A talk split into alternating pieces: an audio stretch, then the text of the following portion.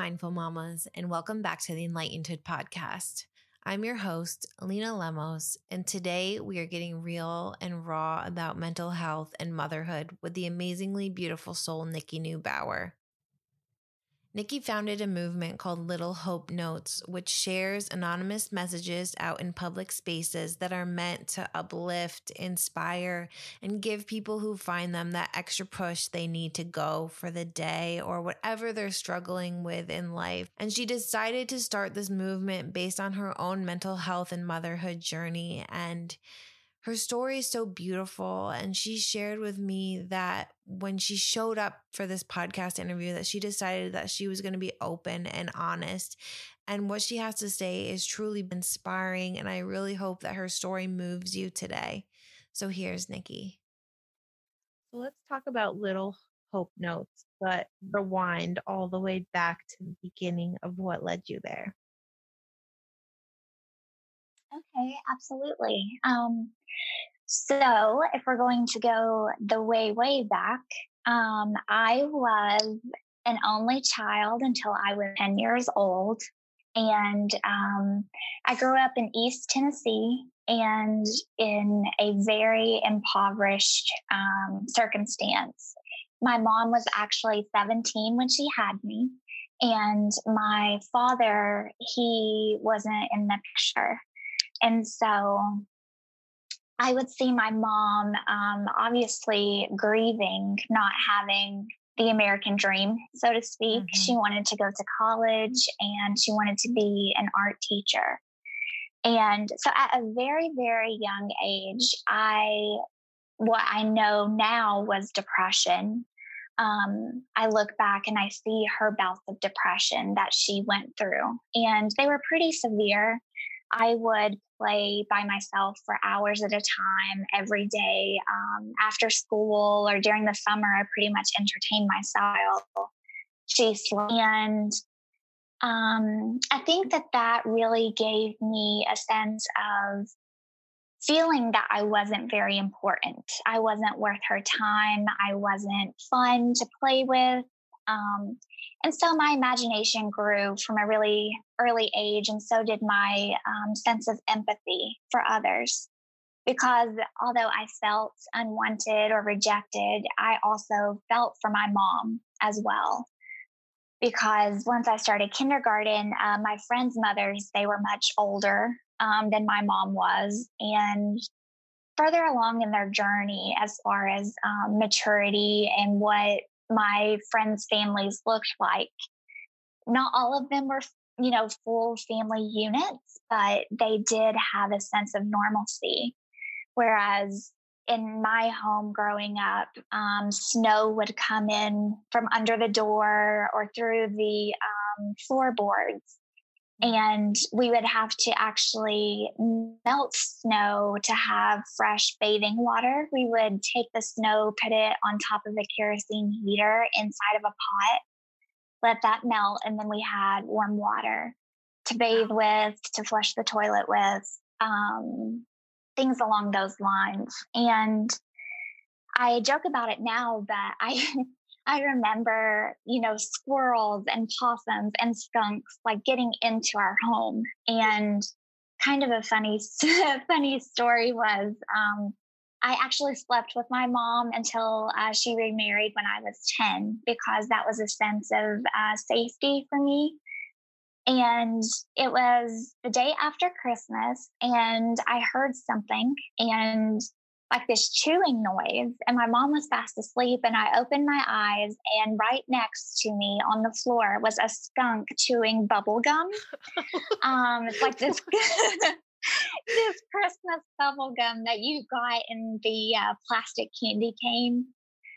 But um anyway i also saw this sense of community um, we belong to. We belong to a small church and it never really um, i never noticed the i guess the gravity of the situation until i got you know to be a teenager but i would see people write checks for my mom so that we could afford to turn the electricity back on or to fill our car with gas. And so that sense of empathy and compassion that I was picking up from other people, I saw that it brought a light to my mom's eyes. And she would go through these stages where she wasn't sleeping as much, which meant she was interacting more with me.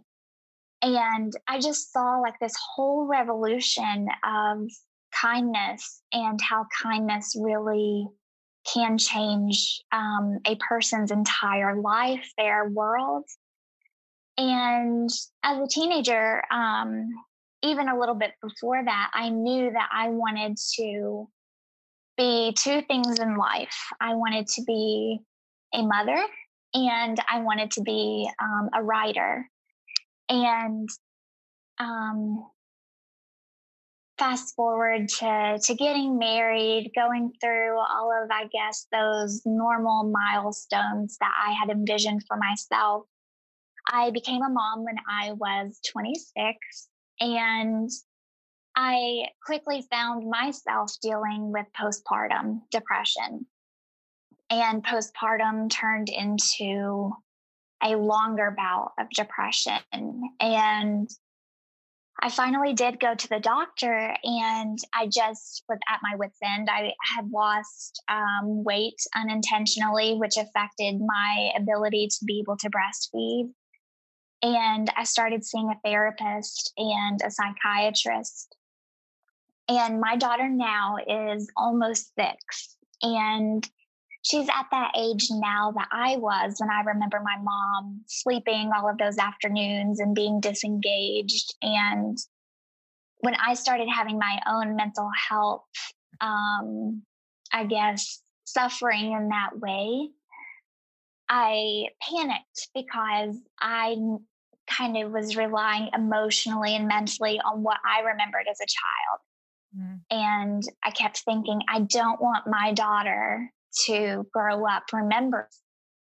And that was a very lofty goal. Since I have come into contact with so many amazing mothers that either deal with mental illness or chronic chronic pain and there's always that comparison. We're always looking at the highlight reel of people on Facebook, on Instagram, and we're seeing the moms that wake up for a run and then still have the energy to take their kids to the park.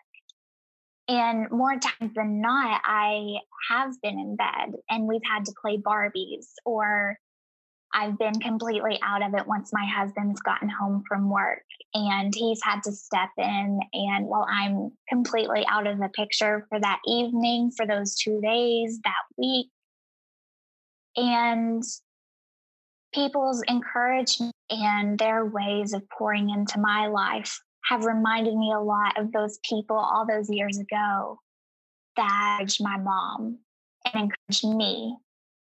And so Little Hope Notes was born out of a desire to anonymously encourage strangers. I'm curious so you said that one of the things that you always wanted to be was a mom, and you had this very distinct vision of your childhood and you and your mother. Did you imagine when you were pregnant with your daughter? Did you have any thought that the same kind of mental health condition might spring up in your life once you became a mother? You know, I actually um it was really my worst nightmare, to be honest, because um, when I became, I believe I was 15, I actually got back in touch with my biological father. And I found out through his mother, my grandmother, that he had really suffered with bipolar disorder and alcoholism.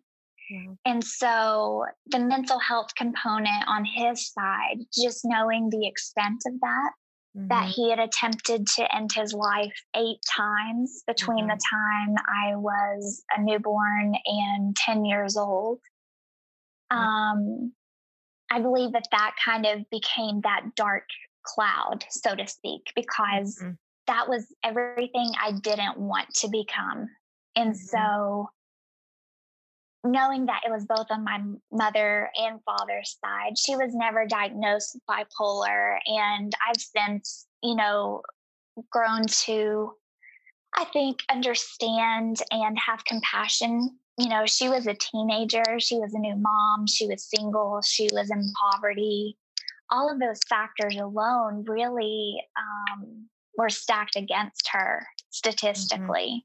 Mm-hmm. Um, you know, it's been proven that women in poverty don't have access to good mental health care. And so I had gotten sick prior to getting pregnant, and I never ever thought it was mental health related because I was having very physical manifestations of uh, the depression and the anxiety.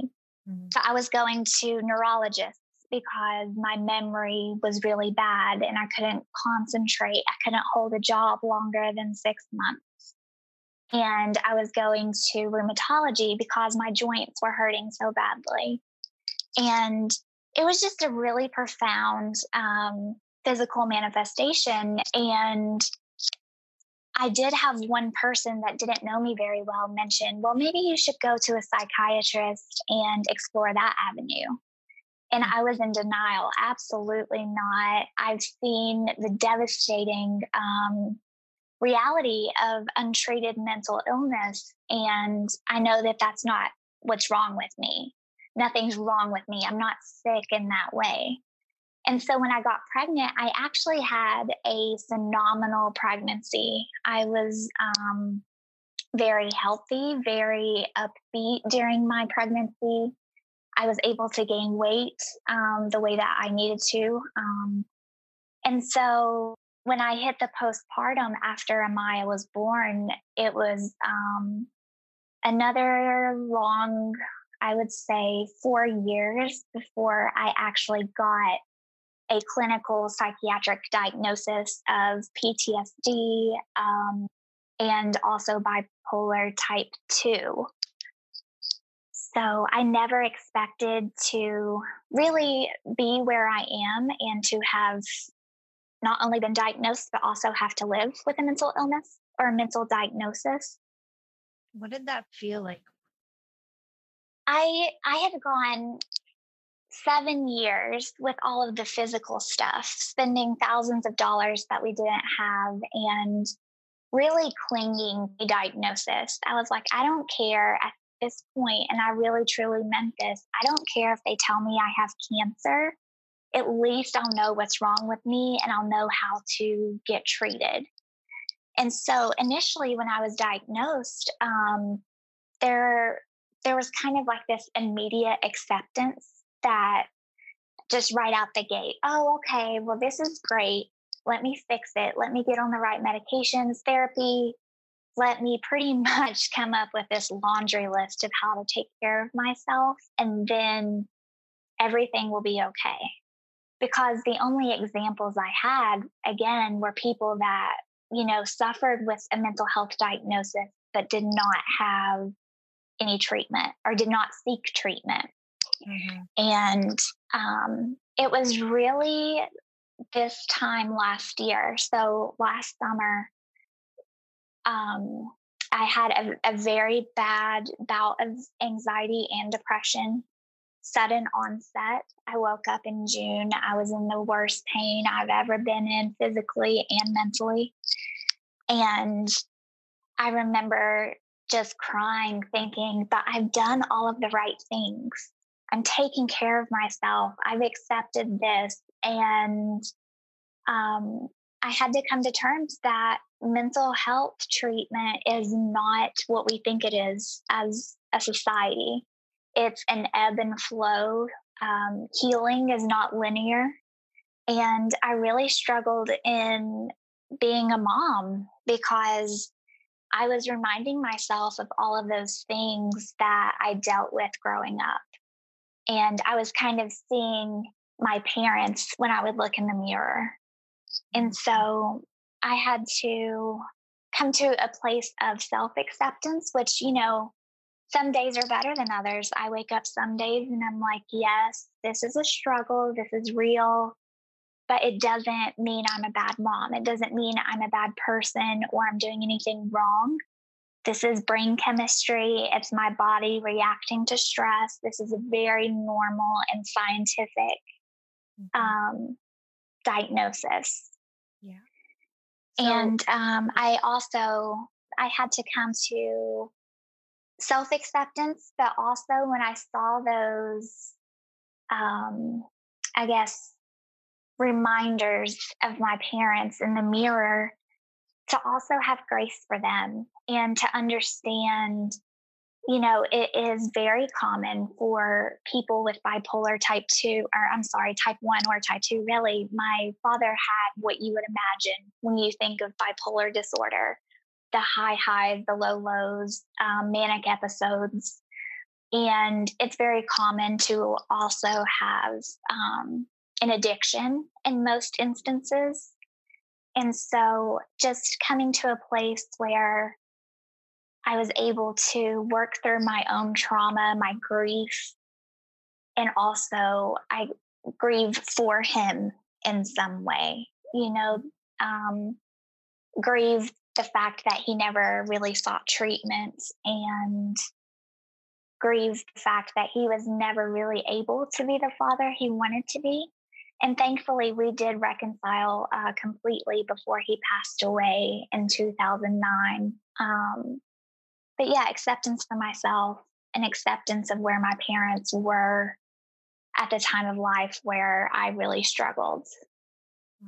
How did your relationship with your mother change once you had your daughter?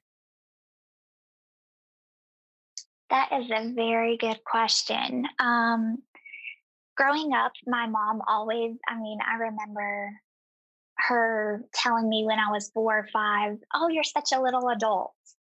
And I have internalized that and very much taken responsibility, um, taken things upon myself that otherwise I shouldn't have. So, as a child, feeling responsible that my parents divorced. And when my daughter was born, I started thinking through those things more emotionally rather than just cognitively mm-hmm. and thinking, I would never want my daughter to put that weight on herself or to carry burdens that don't belong to her that aren't hers to uh, to carry. And so my relationship with my mom it's gotten significantly better. Um, she is a close friend with mine. She always kind of has been um, more of a I don't know a role model than a mother because again there's only 17 years between us. And she is nurturing and loving and kind and gentle but she is also um, a place where i can find rest if i need to that i can confide in her like you would a friend you know a girlfriend over mm. coffee or a couple glasses of wine. Um, yeah. So let's go from june to creating little hope notes. What did that journey look like?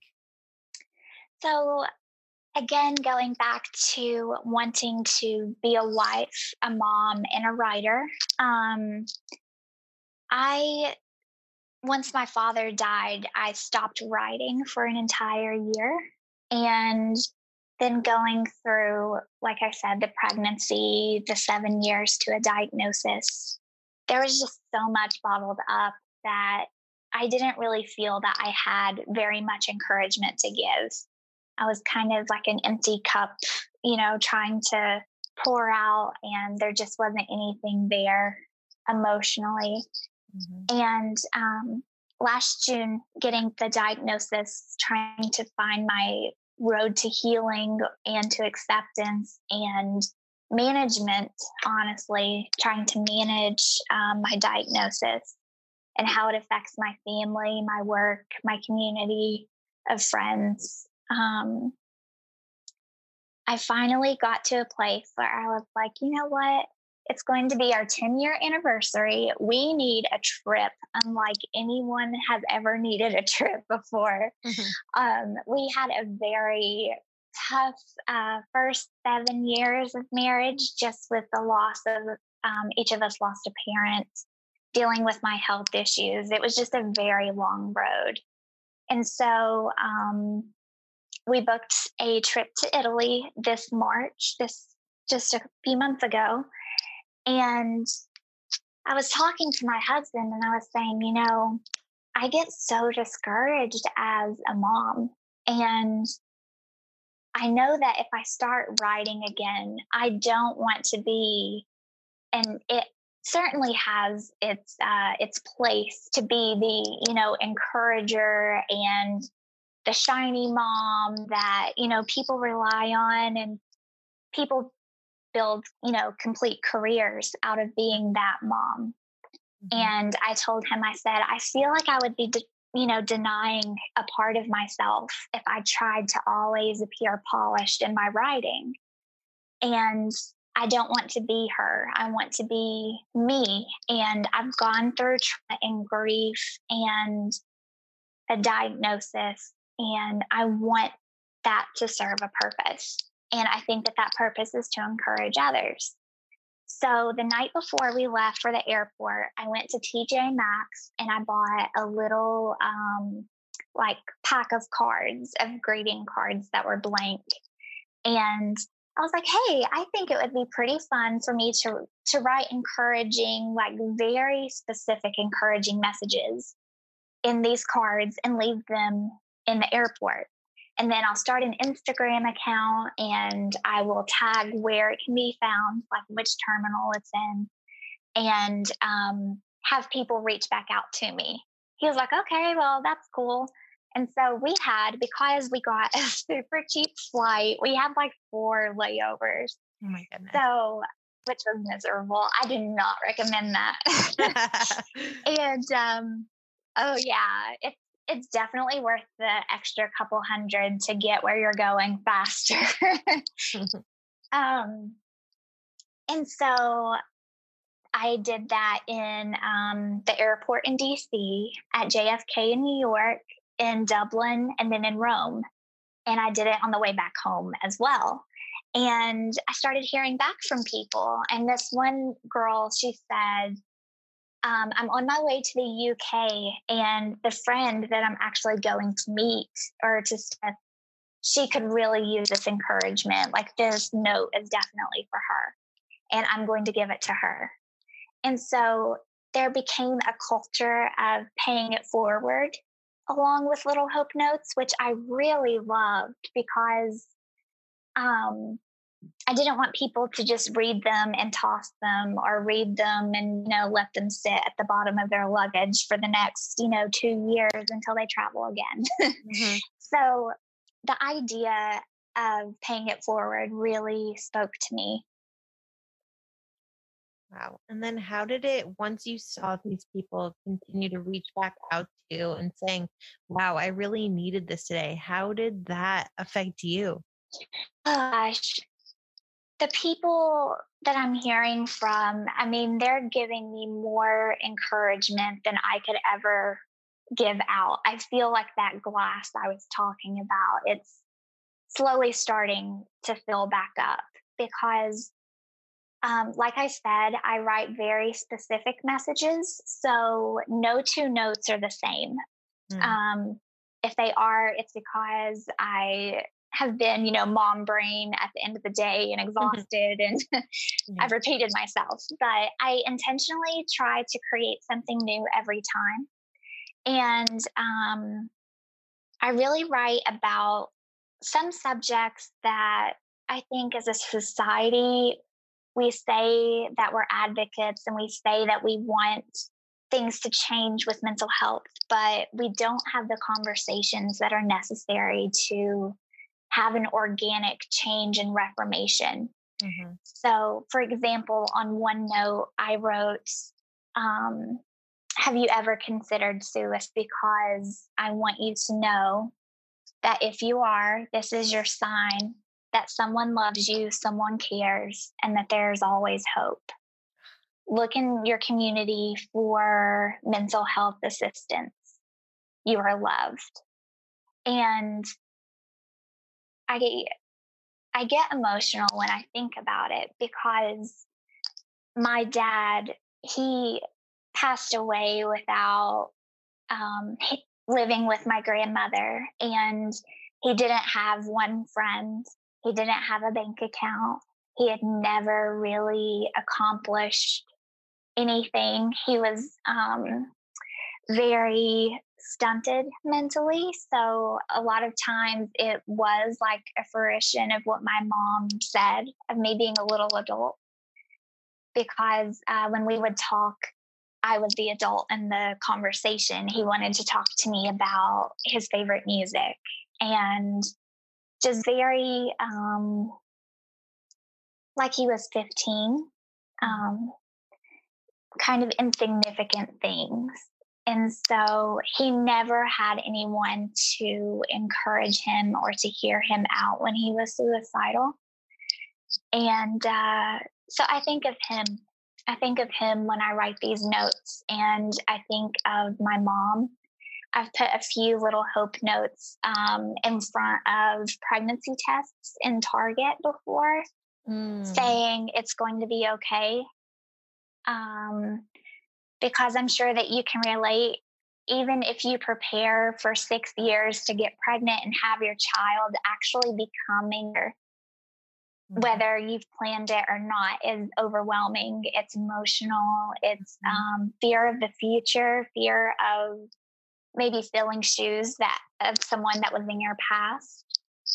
Mm-hmm. And um, so I think of myself too, you know, being a stay at home mom with a four month old and battling postpartum really badly and kind of just waiting for anything to encourage me. And so the notes being kind of in the middle of people's daily routines is the whole idea.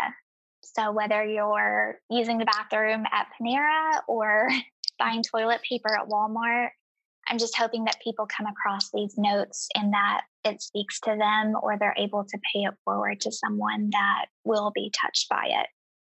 Wow. I love how powerful they are and how you make each one so specific because I think, yes, we all relate to, we want to see ourselves in these vague messages, but I'm sure there's those people out there who really need that specific message. And oh my goodness, how powerful to see it right in front of you, just come across it in your day.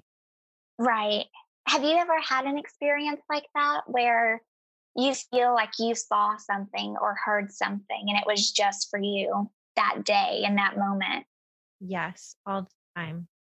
Actually, what, a few weeks ago, our back door was kicked in, and uh, luckily nothing was stolen from our house. But I have this clock in our living room and it was my grandparents 50th anniversary clock and my grandpa loved clocks and there'll just be a few random times in the last few years where it's just the alarm has gone off without it being set and i just imagine it as him being saying hey i see you and i was standing in the living room watching the door be repaired and the alarm went off at that very second and i just knew it was just saying, I see you, you're safe, oh. you have someone watching over you. And I just like burst into tears because you when mm. you really need that message and then you receive it, it's just the most overwhelming and powerful thing.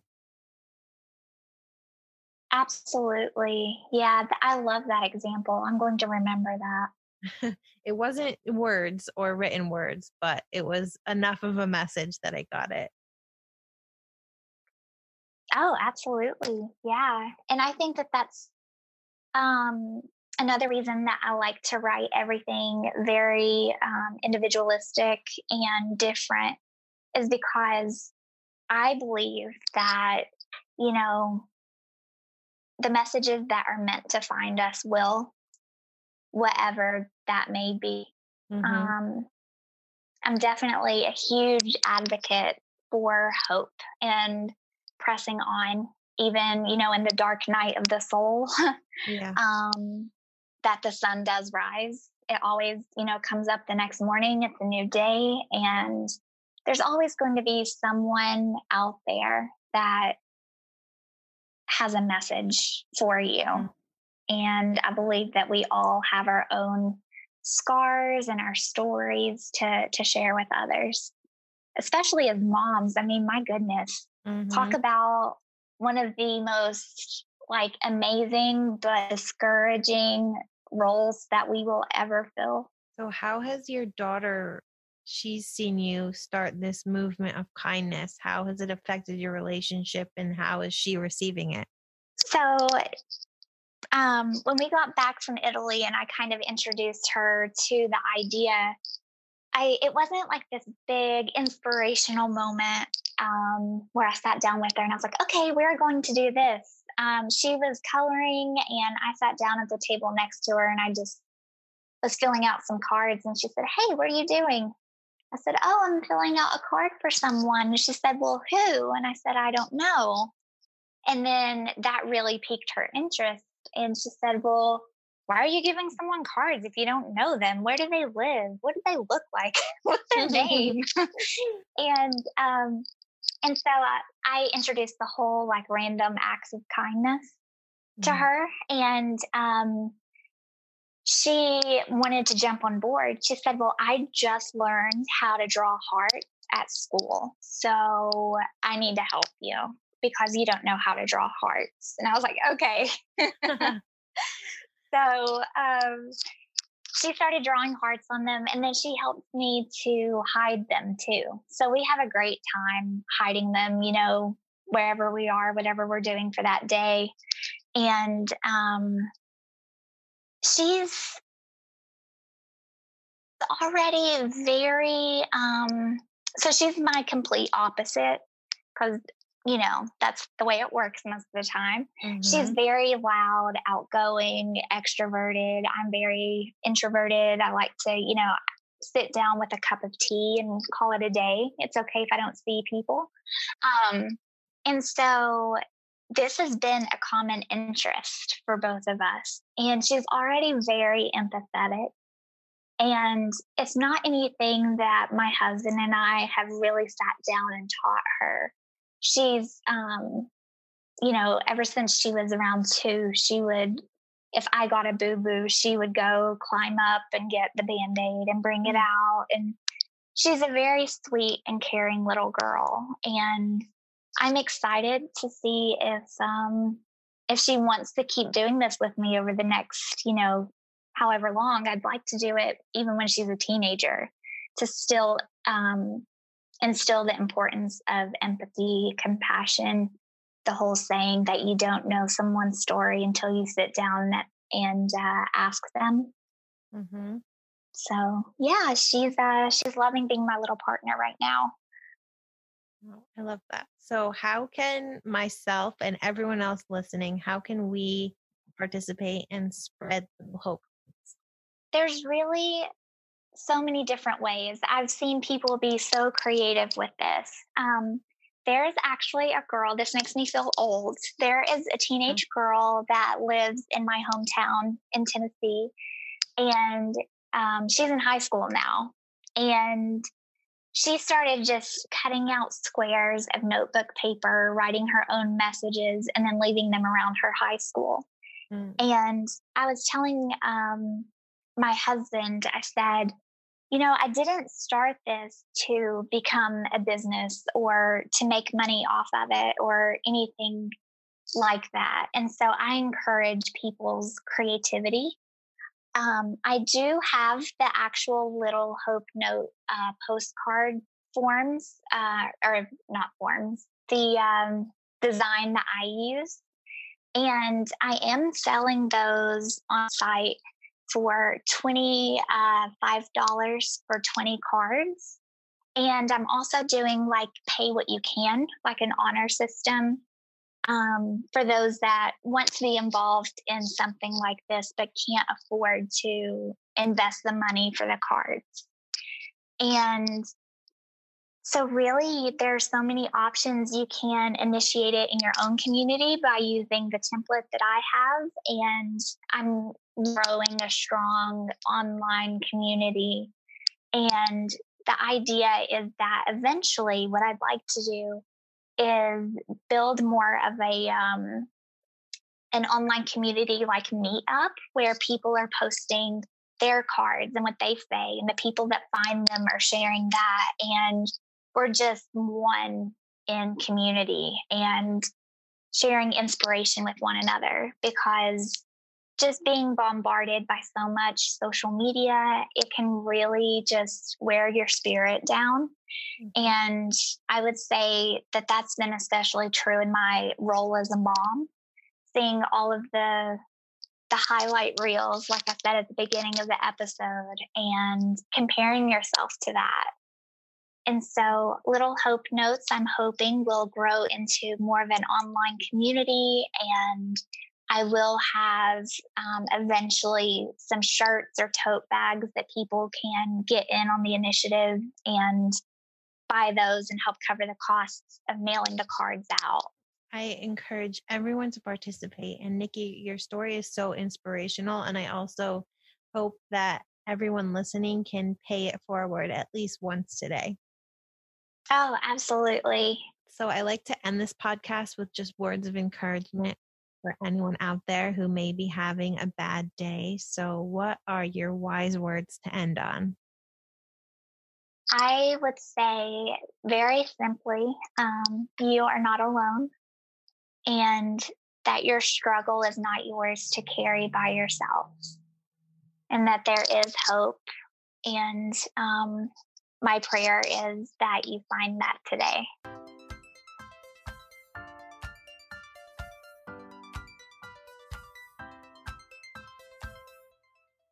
Thank you for listening to Enlightenedhood, a movement that empowers mindful motherhood and sees the beauty in every woman's why. If you would like to be part of our community, find us on Instagram at Enlightenedhood and subscribe to this podcast where we put out new episodes every Monday and Wednesday.